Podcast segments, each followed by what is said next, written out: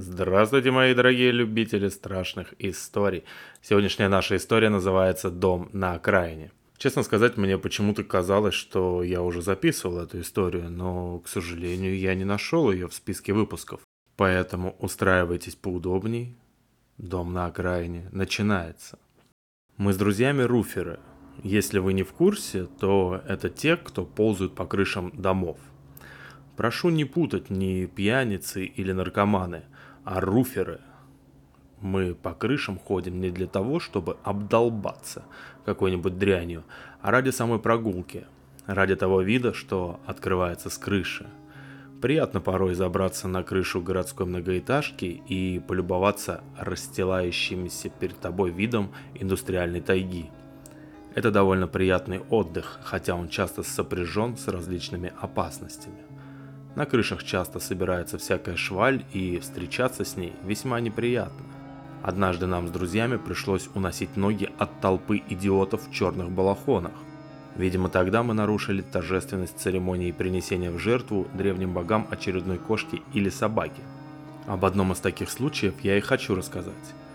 Однажды я и двое моих друзей, пусть их будут звать Слава и Артем, возвращались с лесной прогулки – Район наш находился на самой окраине города, так что в лес, что шел дальше, мы всегда спокойно ходили пешком и точно так же возвращались.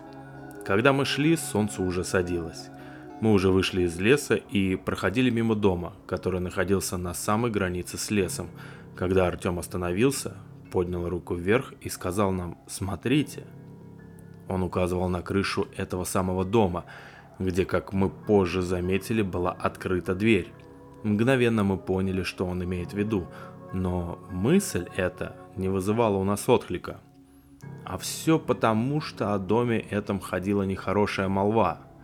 Кажется, лет десять назад там находили человеческие кости. Некоторые были разбросаны около дома, а некоторые в подъезде. Полного скелета собрать не удалось. Нашли всего несколько костей – Бабушки у нас на районе поговаривали, что на некоторых были найдены следы человеческих зубов.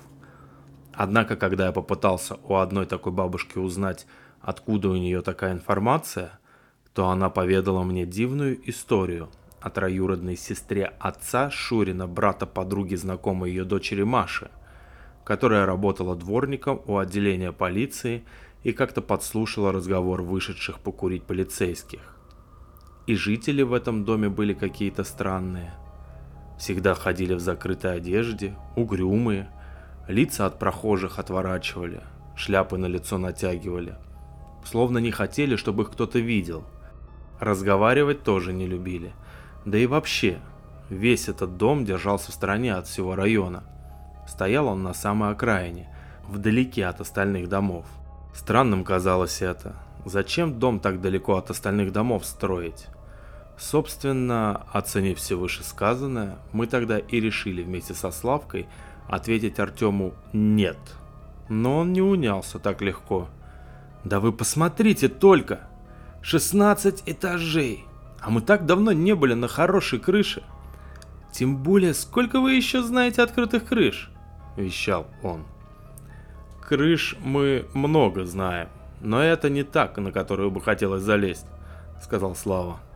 Да ладно тебе. Посмотри на себя, здоровый мужик, а испугался бабкиных сказок.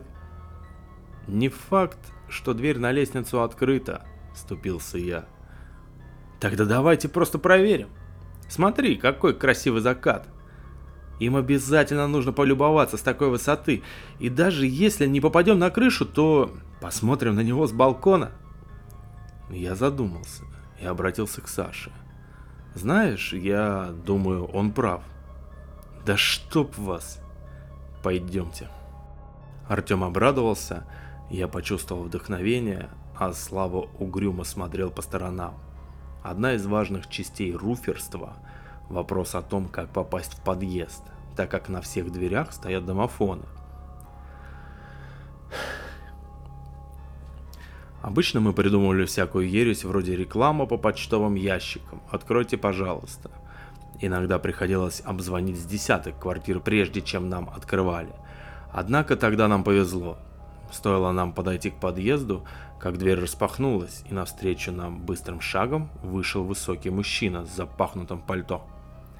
Мы сразу же забежали в подъезд, а мужчина, проходя мимо, успел бросить на нас полный удивления взгляд. Оказавшись внутри, мы вызвали лифт и доехали до 16 этажа. Там мы перешли через балкон на лестницу. Света там не было, поэтому Слава достал карманный фонарик. Я посмотрел в пролет между этажами и увидел, что света нет на протяжении всей лестницы. Мы поднялись по ступенькам и, к нашему сожалению, увидели, что дверь, ведущая на лестницу на крышу, заперта на замок. Зато дверь на саму крышу была открыта. Мы с Артемом отчаялись. Весь задор Артема улетучился, и он сказал, «Пошли отсюда!» «Стойте», — сказал Слава. «Может, я смогу вскрыть замок?» «Да, таким талантом полезно обладать Руферу, а среди нас им обладал только Слава». «Да забей ты», — сказал я, — «ты все равно сюда не хотел». «А вы меня затащили, и в таком случае я не уйду отсюда, пока мы не побываем на этой крыше». «Черт с тобой, мы пойдем покурим на балконе» а ты пока майся с этим. Мы с Артемом вышли на балкон и оставили Славу на темной лестнице, освещаемой лишь слабым светом карманного фонарика. Я докурил сигарету почти до половины, как вдруг услышал грохот железа и Славин крик. Мы с Артемом бросились на лестницу и услышали, как Слава с диким воплем бежит вниз по лестнице. Мы не поняли, что произошло, и вместо того, чтобы узнать это у беглеца, Решили узнать это на собственном опыте и поднялись до закрытой двери. Прямо рядом с ней валялся фонарик, освещавший стену напротив. Я поднял его и направил на дверь. Как вдруг что-то ударилось о дверную решетку. Вновь вспоминая этот момент, я снова испытываю тот страх, что ощутил тогда.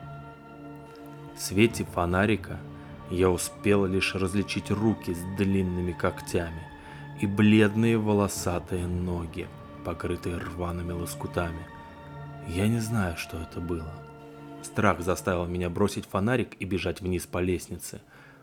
Но когда я вспоминаю сейчас то, что я успел различить тогда, в моей голове появляется мысль, что то существо было человеком. По крайней мере, содержало человеческие черты – но тогда я не задумывался о природе увиденного. Страх заполнил все мое сознание.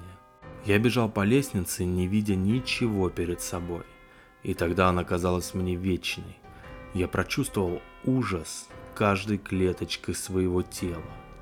Тогда, гонимый чувством непреодолимого страха, я не задумывался о судьбе Артема. Конечно, вы сейчас обвините меня в эгоизме, идеальные люди. Но в тот момент я не контролировал себя. Страх разбудил в глубине моего сознания древние инстинкты, которые взяли вверх над разумом и телом. Я не мог сопротивляться им, а лишь делал то, что они мне велели. Выбежав из дома, я не перестал бежать, а лишь ускорился. Вдруг мимо меня пробежал Артем и продолжил бежать, не оборачиваясь в мою сторону. Отбежав достаточно далеко, я остановился и обернулся. Меня никто не преследовал, но я увидел, что во всех окнах в этом злосчастном доме горит свет, и в каждом окне видны силуэты людей. Небывалой силы ужас объял меня, когда я понял, что все они смотрят на меня. Этот страх был сильнее, чем тот, что я ощутил на лестнице. Я бросился бежать с новыми силами. Не знаю, сколько я бежал, но делал это я до тех пор, пока не свалился без сил в каком-то дворе и сознание мое не отключилось. Очнулся я утром, не так далеко от моего дома. Я весь был в грязи. Тело ломило от усталости. Превозмогая ее, я поднялся и направился домой. Прошел уже год с того дня.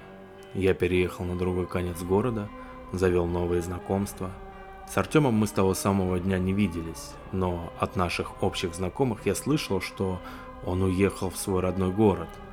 Славу нашли через неделю после тех событий. он был мертв. Всех подробностей я не знаю. Слышал лишь только, что нашли его без глаз. Также слышал, что согласно заключению судмедэксперта, глаза усопший выколол себе сам. По крышам я больше не гуляю. Но вот что странно. Совсем недавно, буквально два дня назад, я был вновь в том районе, где все приключилось. И проходил недалеко от того дома. Но дома этого не было. Не было ни дома, ни фундамента, ни даже места после сноса. Был простой пустырь с поросшей на нем травой. Я подошел к одной бабушке, что сидела в ближайшем дворе на скамейке, и спросил, что стало с тем домом. На что она посмотрела на меня удивленными глазами и сказала, что дома там никогда не было. Конец. Подписывайтесь на подкаст и до новых и удивительных встреч. Пока-пока.